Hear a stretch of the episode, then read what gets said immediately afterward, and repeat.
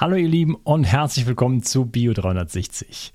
In dieser ja, letzten Episode des Jahres 2022 spreche ich mit Bastian Schaller und ähm, ja, wir sprechen über Männlichkeit, gesunde Männlichkeit in diesem Gespräch. Witzigerweise wollten wir ähm, eigentlich hauptsächlich über ähm, männliche Sexualität sprechen haben aber dann ähm, ja das Thema Männlichkeit in einem viel größeren Kontext äh, angesprochen und äh, es kam dann zu dem Moment, wo ich das Gefühl hatte, ich würde jetzt einerseits das Thema äh, quasi zu früh abschneiden und das und oder das andere wäre würde dann zu kurz kommen. Deswegen würde es einen zweiten Teil mit dem Bastian geben. Ähm, ja, weil wir auch so schön harmoniert haben. Und deswegen, ja, freue dich auf diesen Teil. Es geht darum, was ist eigentlich Männlichkeit, wie ist auch die Männlichkeit in Verruf gekommen, was sind, was ist eigentlich gesunde Männlichkeit, was sind das für Aspekte, die es da auszuleben gilt ähm, oder auch nicht auszuleben gilt, äh, wie kann man das ähm, auch in die Familie bringen. Wir reden über Stammeskultur, wir reden über Initiationsriten, äh, wir reden auch über den weiblichen Anteil den gesunden und gut integrierten weiblichen Anteil im Mann und vieles, vieles mehr. Genau. Und äh, ja, bevor wir loslegen, vielleicht mal ein kleines ähm, Feedback zu 360 Vital äh, beziehungsweise 360 Energy. Da schreibt mir nämlich die Sabine, ähm, habe nach der Lieferung von Vital alles äh, eingenommen und dann wurde das Energy geliefert und hat das dann auch zeitgleich über 13 Tage eingenommen. Und ihr Fazit bisher, es geht mir besser, meine Fatigue ist nicht mehr so dominant wie Jahre zuvor und es gibt Tage, in denen ich gar nicht zwischendurch schlafen muss. Ich bin total glücklich, da ich dies gar nicht mehr gekannt habe. Anscheinend hat mir da viel gefehlt. Als nächstes muss ich die Entgiftung angreifen. Hierzu habe ich Gott sei Dank dein Buch bzw. Hörbuch. Vielen Dank, Sabine, für dein schönes äh, Feedback.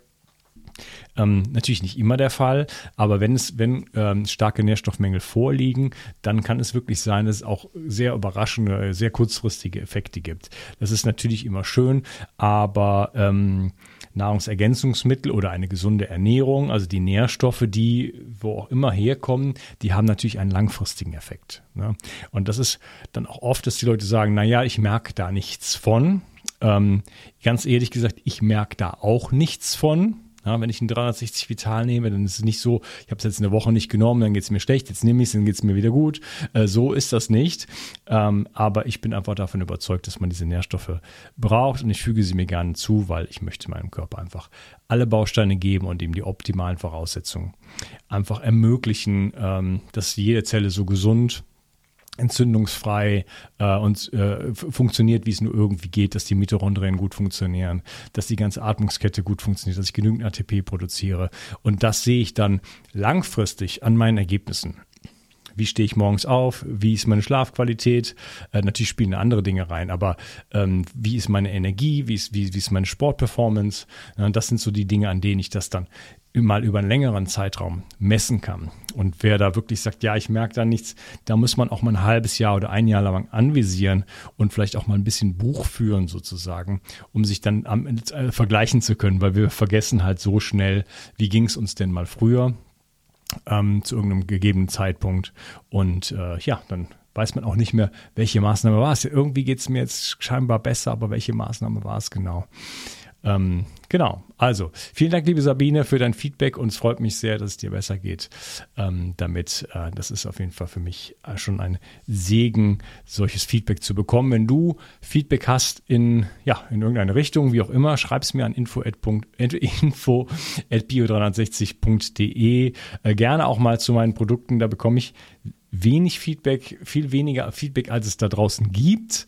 Ähm, und da wirst du mir einen gigantischen Gefallen mit tun. Und äh, ja, mit deiner Erlaubnis würde ich dich dann auch hier gerne mal erwähnen. Also, viel Spaß mit dieser Episode.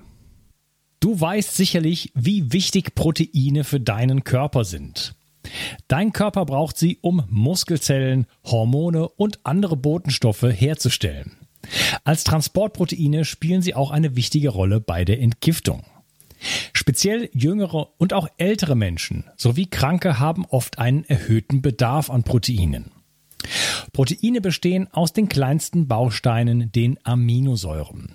Die beste Bioverfügbarkeit bekommst du, indem du deinem Körper alle essentiellen Aminosäuren direkt zuführst, aus denen dein Körper alle Proteine bauen kann.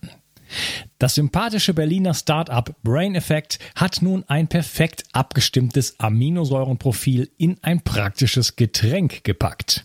Also keine Pillen mehr, sondern einfach ein praktischer Drink für jeden Tag. Complete Aminos deckt den Bedarf aller essentiellen Aminosäuren ab, so wie die Weltgesundheitsorganisation es empfiehlt. Perfekt für alle, die zu wenig Protein über die normale Ernährung aufnehmen oder einen erhöhten Bedarf aufgrund intensiver sportlicher Betätigung haben.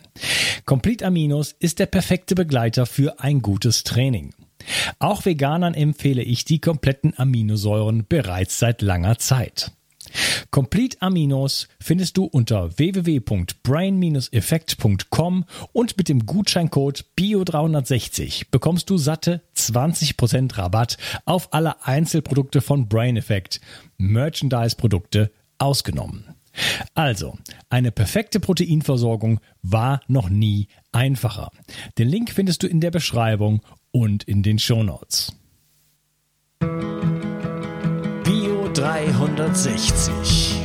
Zurück ins Leben. Komm mit mir auf eine Reise. Eine Reise zu mehr Energie und fantastischer Gesundheit. Ich möchte dir das Wissen und den Mut vermitteln, den ich gebraucht hätte, als ich ganz unten war.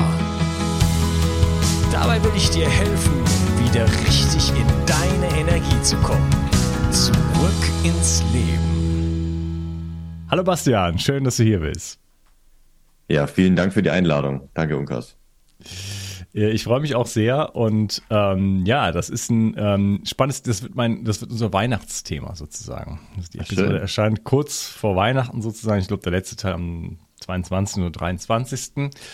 Und ähm, ja, schönes Thema haben wir, ein sehr christliches Thema haben wir uns ausgewählt. Wir reden über ja Sexualität, wir reden über männliche Sexualität, Männlichkeit, wir reden äh, auch über so Dinge wie Ejakulationskontrolle, wir reden über multiple Orgasmen. Das sind unsere Themen heute. Da haben wir uns ähm, was Schönes ausgesucht. Ähm, wie bist denn du zu diesen Themen gekommen? Also wer bist du überhaupt? Was machst du so? Und was hat dich dahin eigentlich gebracht? Ist das schon, warst du da von Geburt an, warst du da schon interessiert oder also wie bist du da hingekommen? Ja, also tatsächlich eine, ja, eine längere Geschichte, über elf Jahre ging das Ganze, eigentlich schon viel früher. Also ich fange mal von vorne an. Ich bin geboren als Bastian Stefan Schaller und ich bin heute hier als, als Präsident des Vereins Moksha Movement und generell geht es in dem Verein so um die Frage, wie finde ich heraus, wer ich wirklich bin? Und das ist die Frage, die ich mir auch mit 20, 21 gestellt habe. Das war jetzt vor elf, zwölf Jahren. Und genau zu dem Zeitpunkt war ich mir so unklar darüber und so unsicher, dass ich reinweise ähm, aus Beziehungen rausgekickt worden bin, also aus ähm, vor allem mit Frauen rausgekickt worden bin, mit anderen Männern durch andere Männer ersetzt worden bin und das hat irgendwann hat also erst hat's wehgetan, weil gut, ich habe mich in die Frauen verliebt und das hat natürlich geschmerzt. Doch beim dritten Mal habe ich mir so die, habe ich mir dann eher so die Frage gestellt, okay, das muss ja irgendwas mit mir zu tun haben. Also wenn das immer könnte wieder sein. könnte, könnte es sein, dass das, das mit mir zu tun hat. Und das hat, dass ich das nicht wusste und dass ich nicht, keine Antwort darauf wusste, das hat dann tatsächlich den größten Schmerz ausgelöst. Ich hatte mich absolut ohnmächtig gefühlt und wusste nicht mal mehr, wie ich überhaupt an dem Punkt in meinem Leben gekommen bin. Also warum studiere ich jetzt? Warum habe ich, habe ich verschiedene Hobbys? Was kann ich überhaupt? Was sind meine Begabungen? Und da tatsächlich fing das an mit dem Thema Sexualität, männlicher, männlicher Sexualität. Was heißt es überhaupt, Mann zu sein? Was heißt es, männlich zu sein? Und welche Begabungen habe ich? Also, was hat am Anfang der Beziehung dazu geführt, dass ich höchst attraktiv für die Frau war? Und was hat innerhalb der Beziehung immer mehr nachgelassen? Wo habe ich mich verloren? Und das lief alles auf einer sehr unbewussten Schiene aber Ich bin also unbewusst in mein, in mein wahres Selbst sozusagen reingegangen. Dabei, da bin ich sehr klar aufgetreten und je mehr ich in Beziehungen mit anderen Menschen oder mit einer Frau gekommen bin, desto mehr habe ich mich verloren, weil ich einfach bewusst nicht, mir nicht klar war, wer ich, wer ich bin. Und dann ging die Reise los bis heute. Das führte über die Erforschung der Körperintelligenz. Wir haben viel, also mit wir meine ich mein Bruder und mich, der dem, dem das ähnlich ging zu dem Zeitpunkt. Wir haben ab dem Zeitpunkt sehr viel extreme körperliche Ex Experimente gemacht. Ähm, könnte sagen, das war extremes Biohacking. Was wir rausgesucht haben oder rausfinden wollen, war, wie der Körper auf verschiedene äußere und innere Einwirkungen reagiert. Das viele von den Dingen hat, hat jeder schon mal gehört. Ne? Also sind Meditation, Ernährung, also verschiedenste Ernährungsformen von Rohkost, vegan, frutarisch über Rohkost, Fleisch und tierisch. Die, ähm, alles, die Stationen will ich auch alle durchlaufen. Ja, also alles, ne, wirklich. Wer, wer, die, wer, das, wer das kennt, weiß, was das für ein, wer das, du, du kennst es dann sicherlich, was das für ein Leidensweg ist, weil es ist am Anfang so riesen Boosts und, Vor äh, und, und Vorteile gibt und dann merkt man so langsam, wenn man sich daran anhaftet, dass das dann auch wieder Nachteile mit sich zieht und dass es doch irgendwie um was anderes geht als ganz klare Ernährungskonstrukte. Und ja, wir haben gefastet, das intermittierende Fasten, das tagesweise Wasserfasten, 31 Tage Wasserfasten hat mein Bruder gemacht, das war ein recht langes, also einen Monat lang nichts essen. Ja, ich habe gerade, ich habe gerade, da können wir gleich nochmal drüber sprechen, aber ja. ich habe gerade zwei Wochen gefastet und meine Freundin hat äh, bis gestern drei Wochen gefastet. Ja. Ähm, ja, da schließen sich vielleicht noch Fragen an. intensiv, ja, in, sehr, ja. sehr intensive Erfahrung. Und äh, Wasserfasten war auch dabei. Temperaturspiele, Eisbaden, Schwitzhütten, Saunen und alles, um herauszufinden, wie der Körper reagiert. Immer mit der Fragestellung, und das ist vielleicht am Anfang noch ein bisschen ähm, seltsam, doch um herauszufinden, wer bin ich? Also wie reagiert mein Körper auf diese Extremsituationen und wie finde ich darüber heraus, was ich gut kann? Das liegt jetzt erstmal nicht ganz auf der Hand. Doch wir haben dann auch in, wir haben ein Training gefunden, eine aus der Tradition der Nats, die uns aufgrund dieser inneren Körpersignale, die wir dann langsam, und das haben wir erforscht, verstanden haben, wie wir die deuten, konnten wir auch aufgrund dieser Körpersignale mit der gesamten Körperintelligenz Entscheidungen treffen und wussten damit immer mehr aufgrund der Entscheidungen, die wir getroffen haben, welche Talente und Begabungen wir haben. Also es ist ein, ein Zugriff auf die Genetik. Und da spielt die Sexualität wiederum eine große Rolle, weil es ein riesen Energiegeber ist. Die Sexualkraft, sowohl von Mann als auch von Frau, ist ein riesiger Energiegeber und dementsprechend auch ein super Kompass, um Entscheidungen treffen zu können und auch diese Entscheidungen mit einer inneren Gelassenheit verfolgen zu können. Und so bin ich, das war eine, das war eine Forschungsreise. Und auf dieser Station haben wir auf der extremen Art und Weise ähm, natürlich auch extreme Menschen kennengelernt. Und das Extremste oder das Effektivste, was wir jemals getroffen haben, aus unserer Perspektive, ist die Tradition der Nats und das Energietraining, was mein Bruder daraus entwickelt hat. Und das ist das, was in der, in dem Projekt Männerakademie weitergegeben wird, damit die Männer auf unbewusste Prozesse in dem, in dem Körper bewusst zugreifen können, um zum Beispiel auch einen Orgasmus zu erleben, ohne dabei zu ejakulieren. Das ist ein Anwendungsfall. Das ist so die Reise. Ja, wow. Ja, da war schon jetzt richtig viel dabei. Ja, ja, ja. ähm, vielleicht kannst du mal kurz sagen, Nuts, äh, das klingt so nach Ion Nuts. Ja, die Nats, das, die werden tatsächlich N-A-T-H-S, Nats geschrieben. Aha. Es ähm, ist eine Tradition. Nata Sampradaya kommt aus Indien, aus der Wüste von Rajasthan. Dort gibt's ähm, die Tempel. Und der Lehrmeister Rajnath, also jeder, jeder Lehrmeister hat dann so ein, Hin, so ein Kürzel hinten dran oder diese Endungssilbe äh, mhm. Silbe von Nat. Und ihn haben wir kennengelernt, vorher seine Schülerin Pavatinath. Und es gibt noch einen dritten in Europa und dann hört es auch schon auf. Das ist Marzientranat und der kommt aus, aus Russland. Zu dem haben wir leider keinen Kontakt oder noch nicht. Und die beiden anderen haben uns allerdings gezeigt oder zeigen können, was es damit auf sich hat. Und daraus haben wir dann etwas entwickelt, was ja ein Otto-Normalverbraucher auch anwenden kann. Denn die Nuts, die sind sehr, sehr extrem auf diesem Weg und machen nichts anderes. Es ist eine Tradition, die mit körperlichem Training von mehreren Stunden täglich und mit Abgeschiedenheit einhergeht. Und das ist etwas, was die meisten hier in der Zivilisation natürlich jetzt, Stand jetzt, nicht machen wollen. Und das ist uns auch klar. Und da mhm. kommt das, da kommt das her, ja. Ja. Äh, woraus besteht das denn? Jetzt bin ich neugierig geworden. In Rajasthan war ich auch schon mal eine mhm. ganze Weile, aber ähm, so was ist das für eine, für eine Tradition? Was ist das für ein Training? Wie muss man sich das vorstellen? Also diese aus dieser Tradition entspringt, und das, das kennen wiederum viele, aus dieser Tradition entspringt Tantra und aus dieser Tradition entspringt äh, Hatha Yoga, also das, die Körperstellungen. Mhm. Das ist die älteste noch bestehende Tradition, aus der diese, ähm, aus der das heute bekannte Yoga entstanden ist mit all den Stilrichtungen. Im Prinzip ist das Yoga, das bekannt ist, ist Hatha Yoga. Hatha Yoga sind all diese Körperstellungen und Asanas, die entspringen daraus. Egal, ob sich das irgendwann mal Yin Yoga oder Yang Yoga oder Kundalini Yoga oder oder oder nennt, das sind immer aus den Hatha Yoga entsprungen, aus diesen Körperstellungen. Daher kommt das. Und das ursprüngliche Hatha Yoga ist allerdings, wird ganz anders praktiziert, als es heute in Europa bekannt ist oder praktiziert wird. Es gibt keine vergleichbare Schule, die noch an den Kern der, der alten Tradition rangeht, so als ob es über Jahrtausende von stiller Post sich eben verändert hat. Alles hat seinen Effekt. Alle diese Stilrichtungen haben ihren Effekt, nur es ist nicht mehr diese ursprüngliche Tradition und die meisten dieser Yoga-Richtungen sind kein Energietraining mehr, sondern es ist ein Körpertraining. Es entspannt natürlich auch, es führt, es hat auch seine positiven Effekte, doch es ist jetzt kein Energietraining, was mir erlaubt, auf meine unterbewussten oder unbewussten Prozesse direkt zugreifen zu können. Außer Kundalini-Yoga vielleicht, ne? Kundalini-Yoga ist relativ nah dran, äh, fehlen allerdings auch noch die, diese konkrete Abfolge von ähm, Energietraining und der Vorbereitung. Also normalerweise aus dem Hatha-Yoga, um den, den Unterschied auch ganz klar darzustellen, es gibt eine ganz klare Fortfolge von grobstofflich nach feinstofflich, wie der Körper trainiert wird. Und Energietraining ist die allerniedrigste Form davon, die unterste Stufe. Ähm, die meisten bleiben beim Körpertraining im Yoga.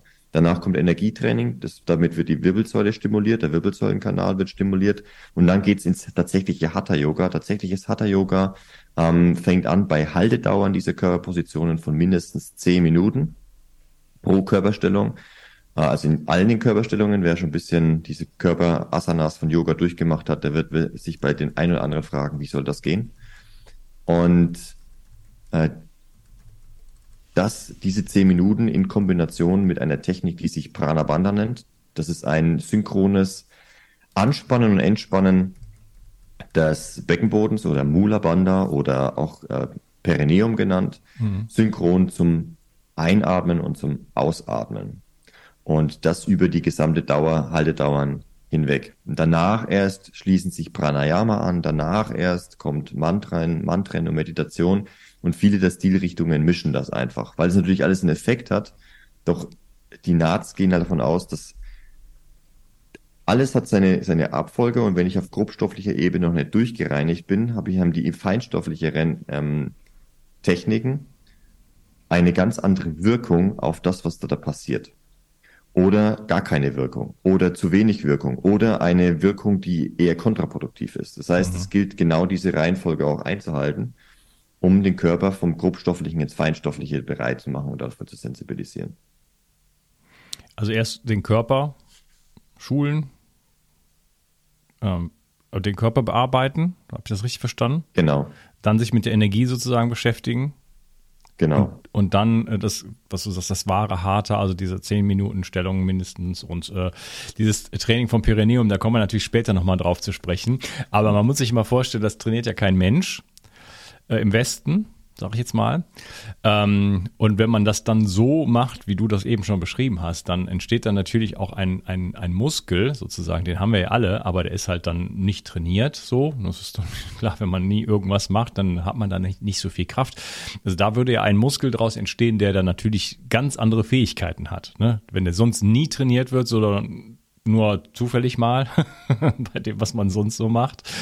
Äh, hin, äh, gegenüber, ich trainiere jetzt explizit diesen, diesen Bereich, dann äh, entsteht da natürlich etwas. Und das ist ja auch so äh, Wurzelchakra, ne? da ist ja auch so eine gewisse Basis, also von der Idee zumindest her, kannst du vielleicht noch ein bisschen ausführen, ähm, aber den Bereich, also die Verwurzelung sozusagen, die Anbindung zu stärken, ähm, ich kann mir vorstellen, dass es in so eine Richtung auch geht, von der Idee her.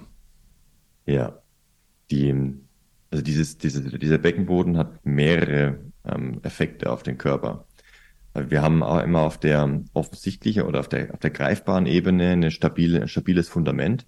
Das kennen auch ganz viele Frauen, gerade dann, wenn sie frischen Bunden haben, äh, dass dann der Beckenboden nicht mehr ganz so fest ist direkt nach der Geburt und dass das sich auch in der Bewegung im Alltag, beim Trampolinspringen und so weiter dann natürlich auch auswirkt.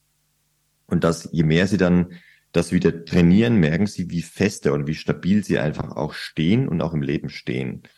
Und das hat dann weitreichendere ähm, Effekte, ja. Doch bei der Tradition oder bei dem Energietraining geht es noch um ganz andere Effekte auf den Körper. Ja, super. Ähm, das mal so als vielleicht kleiner Teaser oder so ein paar äh, Häppchen schon mal, äh, die für unser Gespräch dann auf jeden Fall noch interessant werden. Ähm, bevor wir so richtig auf Sexualität eingehen, auf Energie und so weiter, lass doch mal so ein bisschen bei der Männlichkeit beginnen. Mhm. Ähm, Männlichkeit ist ja so ein bisschen in Verruf gekommen, also nicht nur das, was jetzt so gerade als Agenda so ausgerollt wird, so generell, sondern ähm, auch schon lange davor. Ne? Ähm, weil natürlich auch Männlichkeit, äh, zumindest in, in der, in der ja, jüngst, jüngeren Geschichte, da meine ich jetzt die letzten paar tausend Jahre, äh, ja doch äh, auch seine Spuren hinterlassen hat, die nicht nur positiv waren. Und äh, jetzt so in den letzten Jahrzehnten hat das dann, hat die Männlichkeit, also das Ansehen der Männlichkeit, natürlich stark gelitten. Ja, es hat natürlich auch dann ähm, Emanzipation gegeben und so weiter, also auch eine Gegenbewegung. Das ist ja oft, dass dann auch eine Gegenbewegung auch teilweise überschießt. Ich nenne es mal so ein Beispiel. In Katalonien wurde halt die Sprache unterdrückt und äh, als es dann wieder erlaubt war, gibt es jetzt so ein, so ein Überschießen. Es muss alles auf Katalan sein, so sonst ist es, ist es böse. Ja, obwohl alle Spanisch sprechen, aber es muss alles. Du kommst dahin, ist nichts auf Englisch, nichts auf Spanisch, alles Katalan so ungefähr. So ein Überschießen. So, das ist scheinbar irgendwie na natürlich und liegt im Menschen geborgen. Ich will das auch gar nicht werten. Aber ähm, wo stehen wir denn eigentlich so in der, in, der, in der Männlichkeit? Wo steht denn der Mann heute, der so, äh, keine Ahnung, irgendwo zwischen 20 und 60 ist? Ähm, wo steht der denn in seinem, was hat er denn für eine Beziehung zu sich selber und wie sieht die Gesellschaft den Mann? Möchtest du mal so ein bisschen was zum Thema Männlichkeit einfach sagen?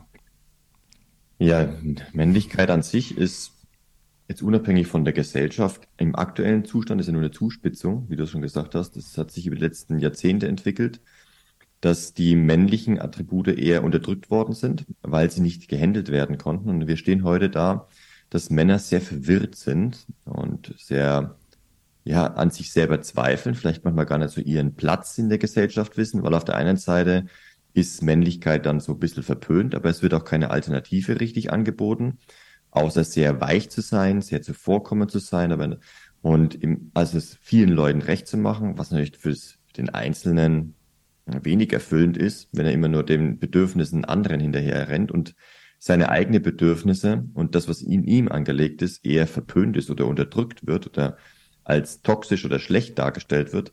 Ähm, dabei ist es das gar nicht. Doch es hinterlässt zunächst einmal um die Frage ganz einfach zu beantworten, eine, eine gewisse Verwirrung und Verstörtheit und wirft deswegen, und damals auch für mich und für viele andere Männer, die Frage auf, wer bin ich überhaupt? Und was kann ich? Was ist mein Platz in der Gesellschaft? Was ist mein Platz generell hier im Leben und im Universum? Was, wozu bin ich denn gut, wenn all die männlichen Attribute scheinbar so schädlich sind?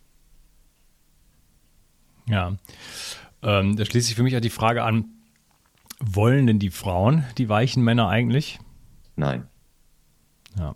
Sie wollen sie. Sie sagen, also die, das ist das ist interessant, weil Frauen natürlich, sie wollen jetzt nicht generell immer nur diese gefährlichen Männer um sich herum haben. Sie möchten einen dieser gefährlichen Männer auch an sich binden und sie lieben es tatsächlich, wenn der Mann diese Gefahr ist und sie verkörpert und gleichzeitig, obwohl er das Potenzial dazu hat, sehr gefährlich zu sein, in ihrer Nähe sehr sanft ist oder ihr gegenüber sehr liebevoll ist. Das ist das Ideal eigentlich einer Frau und das, das wirft auch dieses Dilemma raus, weil in dem Moment, wo ein Mann gefährlich auftritt, dann schießen oft Frauen, die das nicht gewohnt sind, dagegen und äh, sagen oder verwenden, man nennt das Beschämungstaktik oder äh, Schuldtaktiken oder halt eben verschiedene Strategien, um den Mann wieder zu zähmen. Das ist erstmal etwas, was weiblich angelegt ist. Doch wenn ich mir, wenn ich mir mal so anschaue, wie Romane für Frauen geschrieben worden sind, dann geht es genau darum. Es, es geht genau darum, dass die Haupt, die Helden, die männlichen Helden in diesen Romanen, und da nehme ich einfach mal das, das, ja, das, das bekannteste mit raus, Fifty Shades of Grey. Das ist ein roher, gefährlicher, unberechenbarer, aber mit klaren Idealen bestückter Mann, der sehr viel Macht hat.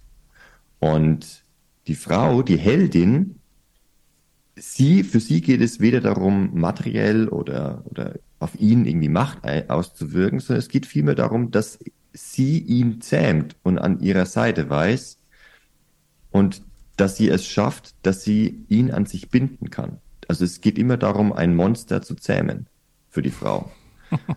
In diesen, in diesen, ja, das kann man sich mal wirklich an, ob das jetzt Twilight ist, ob das jetzt der Fifty Shades of Grey ist, egal welches, welcher, welcher Roman, es geht immer um einen männlichen Helden, der roh ist, der, der wirklich sehr aggressiv ist, der manchmal vielleicht auch rübelhaft ist und die Frau ist in dem Moment die Heldin, die aus diesem rohen Diamanten etwas schleift und die ihn, die ihn bindet und die ihn sozusagen eine, eine, ja, eine Fassung verleiht. Okay, ich bin ein bisschen verwirrt, weil ähm, was sind denn so, was, wie würdest du denn beschreiben, männliche Qualitäten? Da ist jetzt von, von Zähmen, Biest, Monster, Aggression und so weiter. Das ist ja auch so ein bisschen die Idee, der, der Mann als, als Kriegstreiber, als Schlechter, als, als Ritter, als weiß ich nicht was, ja, äh, Vergewaltiger, ähm, äh, unsensibel, grob. ja. ja. sind das wirklich männliche Qualitäten? Ist das, ist, ist, ja. ist, ist, das, ist das so die, die, die Essenz des, des, des Männlichen oder gibt es da noch ein anderes Bild dazu? Es gibt, ein, es gibt natürlich ein anderes Bild dazu, doch das ist das, was im Mann ge generell schlummert, dieser Drang und dieser Antrieb und das durch, Testosteron euch angetrieben, auch vielleicht dieses Überschießende, das ist, das sind tatsächlich männliche Qualitäten. Dennoch, das heißt nicht, dass der Mann genauso aufzutreten hat. Ein Mann, der, ein, also ein wahrer Mann, auch wie er von, von David Data oder von Jordan Peterson oder von ganz, ganz großen Köpfen auch ähm, beschrieben worden ist und auch wie wir das erleben, ist ein Mann, der zwar diese Gefahr, der in der Lage ist, diese Gefahr und das alles auszuleben, sich allerdings genau für den liebevollen Weg entscheidet und für seine Ideale, für seine Lieben, für seine Familie einfach der ultimative Beschützer ist und dafür einsteht. Und du kannst als, als Mann kein Beschützer sein, wenn du keine innere Gefahr, wenn du nicht, wenn du keine Gefahr darstellst, wenn du keine Kraft hast, wenn du nicht mächtig bist, wenn du nicht in der, in der Lage bist, das, was in dir angelegt ist, als Fähigkeiten auch aggressiv, also darauf zugehend, nicht gewalttätig, sondern darauf zugehend nach außen zu geben. Wenn du nicht bereit bist, deinen Standpunkt vertreten zu können, bereit bist, auch in emotionale Konflikte einfach reinzugehen, in Wortgefechte, vielleicht auch in körperliche Auseinandersetzungen. Die Bereitschaft dazu ist ganz, ganz wichtig. Und es ist natürlich, und das ist das Ding, es ist eine Balance erforderlich. Und wenn du niemanden hast, der dir das beibringt, dann hast du als Mann aus der Natürlichkeit heraus nur diese negativen Effekte. Und das ist das, was zur Verpönung irgendwann gesorgt hat, weil die männlichen Vorbilder genommen worden sind oder fehlen und das äh, immer weniger geworden sind. Das heißt, wenn ein Mann oder ein Junge so in, die Entdeckung seiner Kräfte kommt, merkt er, dass er körperlich einfach überschießen kann, dass er gegenüber seinen dass er von Frauen einfach körperlich überlegen ist oder dass er einfach ein bisschen mehr auf körperliche Auseinandersetzung ist, dass er viel aggressiver vielleicht auch ins Leben eindringt, während die Frau eher zurückhaltender von der Natur her ist. Und wenn er dafür keine Anleitung bekommt, wie er damit umgeht und wie er diese Kraft in sich nicht nur ausbauen kann, sondern auch beherrschen kann, dann wird er einfach da, ja, fehl, äh, es ist eine, eine Fehlleitung. Da kann es durchaus passieren, dass Männer mit ihr nicht wissen, wohin mit ihrer Kraft, nicht wohin mit ihrer, mit ihrer Gewalt vielleicht auch und sind dann keine Beschützer, sondern Zerstörer. Und das ist dann wieder die toxische Seite. Aber das ist, das ist ein Balanceakt einfach. Das heißt ja nicht, dass generell diese Kraft, die sehr viel Gutes vollbringen kann und sehr viel Gutes eingesetzt werden kann, generell verkehrt ist. Ich bin der Auffassung, dass es einfach nicht gelernt worden ist, damit umzugehen, das zu kanalisieren. Für sich selber einfach dieses Monster, was da innen drin auch immer schreit und was immer wieder auch, meine Männer gucken sich reihenweise Actionfilme und da kann man es ja auch sehen, die gucken sich das alles an. Es ist eine Faszination dahinter, auch sehr blutrünstig. Doch das alles zu beherrschen und nicht unbedingt voll auszuleben und dementsprechend auch zu unterdrücken, das ist die Kunst dabei. Mhm kamen gerade zwei äh, Gedanken. Zum einen, was wir im Westen irgendwie gar nicht haben, sind so diese Übergangsrituale. Ja, ja. die es in anderen Kulturen gibt, so, wo man mit 14 oder zum Beispiel oder so in dieser Spanne irgendwo äh, offiziell zum, zum Erwachsenen quasi ernannt wird und dann vielleicht auch Rituale durchläuft und ab da aber auch Verantwortung dann für den, für den Stamm quasi übernehmen muss. Mhm. Auf der anderen Seite frage ich mich, ähm, also gut, wir haben diese Tradition verloren, die hatten wir sicherlich früher, äh, weiß ich nicht, ähm, aber wir haben natürlich zum Beispiel auch zwei Weltkriege hinter uns, ne? wenn ich ja. jetzt einfach mal von Deutschland ausgehe. Da frage ich mich, wer soll denn diese Riten überhaupt noch durchführen? Ne? Sind die Männer nicht äh, schon durch diese beiden äh, doch katastrophalen Ereignisse selber total traumatisiert und entmännlicht in, in dieser Sinne, in, die, in diesem Sinne so, was, was, was für Gräueltaten haben wir da gesehen? Ja, äh, was für Gräueltaten haben wir selber ähm, verbracht oder haben wir mitbekommen und ne, waren einfach da voll involviert und ich meine, die kamen äh, aus dem Ersten Weltkrieg hochgradig traumatisiert zurück, so die zurückkamen. Ja. Ähm, so, und das, das geht ja noch dann über, über Generationen weiter, sowas. Ja, also wer äh, das, das äh, Bild der Männlichkeit, allein der Männer, allein schon durch diese, äh, durch diese beiden Ereignisse, denke ich, kann ich mir gut vorstellen, dass das äh, massiv gelitten hat. Und dann, wer, wer soll das dann noch so weiter transportieren? Ne? Wer soll die jungen Männer, also die jungen äh, Buben sozusagen da einführen in eine gesunde Männlichkeit? Genau. Absolut. Hm. Die, die Riten zielen ja eigentlich darauf ab, diese Übergangsriten sind von ganz gewissen Dingen immer gekennzeichnet, nämlich von einem eigens erlebten Schmerz und der Heilung dieses Schmerzes durch seine männlichen Brüder oder Kollegen im Stamm. Also es wird eine Abnabelung von der Mutter. Die Heilung geschieht nicht mehr durch die Mutter, durch Trost, sondern sie geschieht durch die Männer, durch den Männerbund und die Aufnahme eben in diese, Män diese Männerkreise. Da gibt's, also ich nehme mal ein Beispiel, das, ist, das mag für unsere Gesellschaft etwas extrem sein, doch es gibt ein Ritual, in dem Jungen über mehrere Tage eben fastend und alleine in den Wald geschickt werden. Und dann wird in denen wieder, wenn sie zurückkehren, wird eine Wunde zugefügt, wird Haut aufgeritzt und, äh, na, und die Heilung besteht darin, dass dieser Junge dann das Blut von all den Männern, die ritzen sich selber dann die Haut auf und dieses Blut wird gesammelt und der Junge trinkt dieses Blut was Lebenssaft ist, was wirklich sehr nährstoffreich ist. Und die Symbolik dahinter ist, dass er A, alleine das Ganze überlebt, dass er selber merkt, was Schmerzen bedeuten, was Entbehrungen bedeuten, ähm, um diese Kraft eben, wenn er sie auf andere ausübt, dass er weiß, okay, damit verantwortungsvoll umzugehen. Und gleichzeitig lernt er, dass er nicht von seiner Mutter mehr angewiesen ist oder dass er da die Nährstoffe nicht mehr herbekommt, von der Muttermilch oder von, von all den Zufüttern, sondern dass er selbst ähm, im Kreis der Männer diese Wunde heilen kann. Und da gibt es viele verschiedene von diesen Ritualen. Die Lakota-Indianer beispielsweise haben auch sowas wie Visionssuche, wo der Mann vier Tage lang nichts isst, nicht trinkt und auf einem Hügel alleine gelassen wird und dann wieder runterkommt in den Kreis seiner Brüder. Es gibt dort Sonnentänze, in denen die, die Krieger über Tage hinweg in der prallen Sonne ähm, ohne Essen und Trinken den ganzen Tag zu trommeln, tanzen, mit wenig Pausen und am Ende oder mittendrin ähm, wird ihnen, werden sie gepierst und an diese Piercings werden Seile ähm, ge gespannt, sie werden an den Baum hochgezogen, bis es reißt. Und also es gibt lauter solche, solche ähm, Rituale, die für uns, da merken wir, die, die klingen sehr roh und die klingen sehr aggressiv, aber das hat alles eine symbolische Wirkung. Es ist immer ein, ein ganz anderer Bezug zur Vergänglichkeit des, des menschlichen Körpers, ein, ein Bezug zum Tod, ein, ja, ein Bezug zur Schmerzen und dass es eben zum, zum Leben dazugehört. Wir in dieser Gesellschaft, wir drücken das alles von uns, wir lenken ja. uns ab und es ist, es ist so leicht geworden dabei und wir werten das viel zu, viel zu stark. Dabei gehören Schmerzen immer zu, auch zu einem Wachstumsprozess dazu. Die, die, das ist ein Transformationsprozess. Heilungsschmerzen hat jeder schon mal gehört. Wenn wir erkältet sind, dann hat das, oder wenn wir krank sind, dann hat das mit Schmerzen zu tun, mit Heilungsschmerzen. Und danach geht es uns wieder gut. Geburtsschmerzen. Geburtsschmerzen auch. Ja, der, der, da, wo das Leben entsteht, ist auch gleich der Schmerz mit einbegriffen so. Genau, die Frauen verstehen das noch viel eher als die Männer, weil wo haben die Männer genau diese Rituale? Ähm, noch ganz, ganz selten. Kampfsport kann man es dann ein bisschen mehr noch erfahren. Da merkt man allerdings auch, dass diese Männerbande oder dieses, dieses Bund zwischen den Männern auch sehr, sehr stark geworden ist. Also der Bezug zum Schmerz und zum Tod kann sehr hilfreich sein für unsere Gesellschaft, weil wir Das sind einfach nur noch wegdrücken. Es ist so negativ behaftet und das ist es in alten Kulturen eben nicht.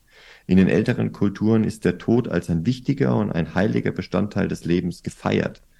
Und ja, das, all diese Rituale, das, das führt eben dazu, dass wir das alles so ein bisschen von uns wegdrängen. Aber wir haben keine Chance dagegen. Es wird irgendwann wieder zu uns zurück, zu, zurückkommen. Wir haben jetzt die, die Zeit, in der es ganz einfach ist, sich abzulenken. Ich kann auf Knopfdruck 30 virtuelle Frauen befruchten. Ich kann auf Knopfdruck äh, in ein neues Abenteuer auf Netflix einsteigen. Ich kann auf Knopfdruck, kann ich mir Drogen ins Haus bestellen. Sowohl die gesetzlich anerkannten als die nicht anerkannten. Das ist mittlerweile alles möglich. Ich, also ich kann ja alles ganz, ganz einfach haben. Ganz einfach. Ganz sämtliche emotionale Zustände, um die negativen Emotionen wegzudrücken, damit ich mich dir dann nicht zu stellen brauche. Ja, war super spannend. ich bin schon geflasht von unserem ersten Teil. Noch gar nicht über Sexualität wirklich gesprochen, äh, nur so angedeutet. Aber dieses Männlichkeitsthema ist natürlich wirklich äh, faszinierend. Ne? Ich beispielsweise bin Scheidungskind. So, ich bin bei meiner Mutter aufgewachsen, könnte man mhm. sagen. Das da fehlte mir auch und das habe ich auch selber gespürt, so als gerade als Pubertierender, dass ich nicht so war wie die anderen Jungs. Ich habe dann, ich fand Fußball doof und wollte mich auch nicht raufen und so. Das waren irgendwie nicht mein, ne? ich war irgendwie nicht so männlich. Ich habe das irgendwie wieder aufgeholt. Ähm, also sagt man so über mich. Aber ähm, äh, da, da fehlte mir, fehlte mir einfach, da fehlte mir das Vorbild. Und das ist ja gesellschaftlich, ist das ja nicht ungewöhnlich. Ne? Okay. Also wir werden nie, äh, äh, zum großen Teil oder viele Menschen werden von ihren Vätern äh, oder auch äh, von dem, von den, von den Männern aus dem, aus der Familie. Wir haben ja gar keine so diese Familienstruktur, wie sie selbst in, weiß ich nicht, ich sag mal in Italien und in Spanien irgendwie es gibt. Äh, Deutschland ist das ja, äh, ist das ja schon eine ganz andere Situation. Das heißt, wo sind die Männer, die mich führen, ähm, auch mit meinen Impulsen, mit meiner Impulshaftigkeit, mit was du gesagt hast, vielleicht Aggression. Aber das ist ja, äh, ja also mit meiner Kraft, ich möchte es mal lieber so ausdrücken, äh, damit auch umzugehen und die in etwas zu leiten, was, was, ähm, was dem, dem, dem Wohle des, des, des, des Stammes, sage ich jetzt mal, dient. Ne? Und damit äh, eingeschlossen natürlich den Frauen und den Kindern. Ja.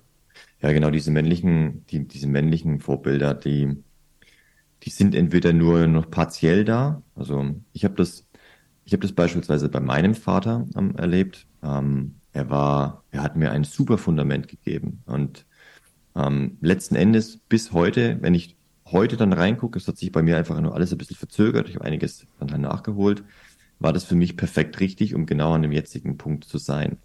Äh, dennoch, es gab so die, es gab, was ihm wichtig war, dass wir alles, dass wir alles hatten. Er hat dafür, das war sein Ideal, er hat diese Familie aufgebaut, er hat es aufgebaut, so dass wir unsere ja, unsere Möglichkeiten ergreifen können, dass wir sie entfalten können, dass wir ein sicheres Fundament haben können, auf dem aufbauend praktisch alles machen können.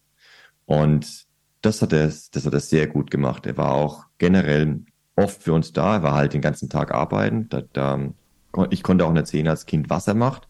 Das waren die, die Stellen, wo ich dann halt nicht rausfinden konnte, okay, was macht mein Vater? Was hat er für Begabungen? Wie lebt er sie aus? über den Tag hinweg. Hm. Und dementsprechend war es auch für mich schwierig rauszufinden, okay, was kann ich eigentlich? Das war, ähm, obwohl er immer wieder die, das Fundament auch auf, auf finanzieller Ebene so gelegt hat, dass ich theoretisch alles hätte machen können, aber ich wusste nicht, was, was, wie, wie das funktioniert. Und generell dann auch die andere Komponente, wie gehe ich mit Frauen um oder wie lerne ich Frauen kennen? da habe ich dann irgendwann im, im, Nachhinein erfahren, dass es seine Auffassung war, dass es jeder Mann für sich selber rauszufinden hat. Gesagt hat er mir das allerdings nicht. Ähm, und das sind die zwei Komponenten, Frauen und Begabung, die ich dann eben selber ähm, raus, rausfinden musste und habe dann mit 21 begonnen, mich selber zu initiieren und mich selber aus dem Haus rauszubegeben, selber auf diese, auf diese Reise zu begeben, selber auch männliche Vorbilder in der äh, Richtung zu, ähm, zu ähm, bekommen. Also es ist partiell da gewesen, allerdings nicht vollständig, ähm, was männliches Vorbild bedeutet. Ist vielleicht allerdings auch gar nicht, gar nicht möglich als einzelner Mann mit einer, mit einer Frau und ein paar Kindern. Vielleicht macht es der Stamm insgesamt oder würde das die Familie insgesamt machen, wenn das jeder da einen Bereich davon abdeckt. Ja, das ist eher so die, die, ähm, das, was ich glaube, was dahinter steckt. Und da, kann man auf die Gesellschaft auch wieder, momentan drauf gucken. Wir sind alle so ein bisschen abgepackt, alle ein bisschen voneinander getrennt. Und wenn da wieder diese, diese Verbindung auch zu verschiedenen Männern, was jetzt gerade auch passiert, ähm, kommt, dann können junge Kerle auch anhand von mehreren männlichen Vorbildern ganz klar herausfinden, was es eigentlich bedeutet, Mann zu sein. Ja. ja, gesellschaftlich abgetrennt, das ist ja das, äh, ich unterstelle mal, das ist das Ziel, worum es gerade geht, die totale Atomisierung der Gesellschaft, totale Vereinzelung, äh, totale Verwirrung. So, das ist meiner Meinung nach das Programm, was gerade gefahren wird, ähm, zur, zur Kontrolle natürlich. Und ähm, ja, deswegen dieses Abgetrenntsein, das, das, äh, das erleben wir gerade sozusagen im Peak. Ich glaube, den, den Peak vom Peak haben wir noch nicht erreicht, aber äh, das ist auf jeden Fall, sind wir schon recht weit gekommen. äh, äh, auch schon in den letzten Jahrzehnten, aber das wird jetzt halt nochmal so richtig ähm, ähm, vielleicht auch zum Guten äh, jetzt mal gepusht. So, vielleicht kommt dann die große Rückbesinnung. Aber ähm, auch bei den Frauen, also ich bin da ganz bei dir, die, das müsste ihr eigentlich nicht, das kann nicht nur von dem Vater kommen. Das muss äh, aus dem Stamm quasi kommen. Ne? Der von dem Onkel von mir, aus von dem Bruder vom Vater. Und ne, da sind, das ist normalerweise würde man ja eigentlich, wir haben ja als Menschen immer, wir sind ja so verletzlich. Wir sind, wir, wir können zwar alles, aber alles nur recht schlecht, außer denken vielleicht. Da sind wir irgendwie besser als die Tiere, aber wir können nicht gut laufen. wir können lange laufen, aber nicht schnell, dann sind wir schon, ne, also das, das schafft man nicht, 40 Kilometer hinter einer Antilope herzurennen, das, wenn man, auch wenn man dann gewinnt, äh, dann, dann die 40 Kilometer zurückzutragen, ist dann auch irgendwie ein bisschen doof. äh, wir können, wir sind zu schwach, jedes andere Tier macht uns fertig und so weiter. Ne? Also wir sind, äh, wir können, wir haben keine richtigen Zähne, um das äh, roh sofort irgendwie vor Ort zu essen und so weiter. Also wir sind immer auf den Stamm und auf Hilfsmittel angewiesen, seit vielen Millionen von Jahren. Also wir brauchen äh, Werkzeuge, wir brauchen Feuer und wir brauchen mehrere Menschen. Wir können nur äh, zusammen im Stamm agieren und deswegen ist das Ausgeschieden werden aus dem Stamm natürlich äh, eine der, der tödlichsten, also das war früher tödlich, so, ne? Ähm, das spielt ja heute immer noch ein bisschen auch eine Rolle. Aber äh, nichtsdestotrotz, wir haben da sehr, sehr viel von, von, verloren. Und ich denke schon, dass diese, diese ähm, ähm, diese ähm, Informationen, sage ich jetzt mal, äh, halt eben durch die Männer im Stamm kommen. Genauso wie das bei den Frauen zum Beispiel der Fall ist. Da haben wir ja auch die Situation, heutzutage wird eine junge Frau schwanger, sagen wir mal mit 20 oder 22, ähm, dann steht die alleine da. Ne? Je nachdem, ne, vielleicht hat sie eine tolle Familie, dann gibt es auch noch eine Schwester und so weiter. Aber früher oder auch in anderen Ländern, da ist nicht die junge Frau diejenige, die sich jetzt exklusiv um dieses Kind kümmern muss. Ne? Das kann die ja noch gar nicht sondern da ist es, da ist es dann die Mutter, die Großmutter, die, die Schwestern und die, alle Schwestern und so weiter. Ne? Da kümmert sich der ganze Stamm um dieses Kind und sie lernt mit ihrem ersten Kind letzten Endes, äh, äh, bekommt sie gelehrt sozusagen von ihrem Stamm, äh, wie das geht und dann hat sie irgendwann ein zweites, ein drittes, ein viertes und so weiter und dann kann sie dann ihr Wissen dann auch wieder weitergeben. Das heißt, das wird also einfach tradiert, aber sie ist immer aufgefangen und sie steht da nicht allein und heutzutage haben wir da eine völlig andere Situation. Also es ist für mich das Gleiche. Ja, das ist total interessant, weil das ist ein Projekt, was wir auch innerhalb des Vereins äh, gerade am Laufen haben. Das ist ein Projekt, da geht es um Gemeinschaft. Also momentan sind es sieben, sieben Menschen, ähm, drei Kinder. Und da bauen wir genau dieses Modell wieder auf. Also wir, wir wollen es auch erweitern und wachsen lassen.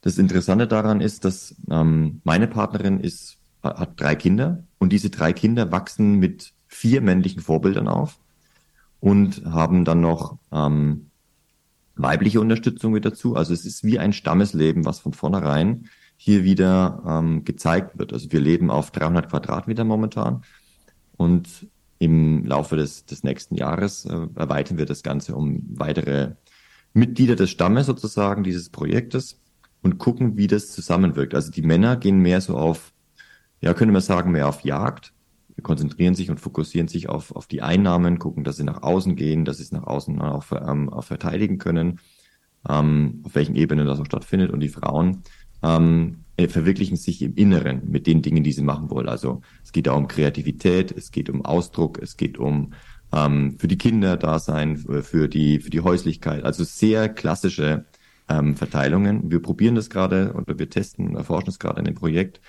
und es ist tatsächlich wesentlich angenehmer, wenn ich mir jetzt vorstellen würde, ich wäre jetzt in einem eigenen Haus ähm, mit den drei Kindern und nur mit meiner Partnerin.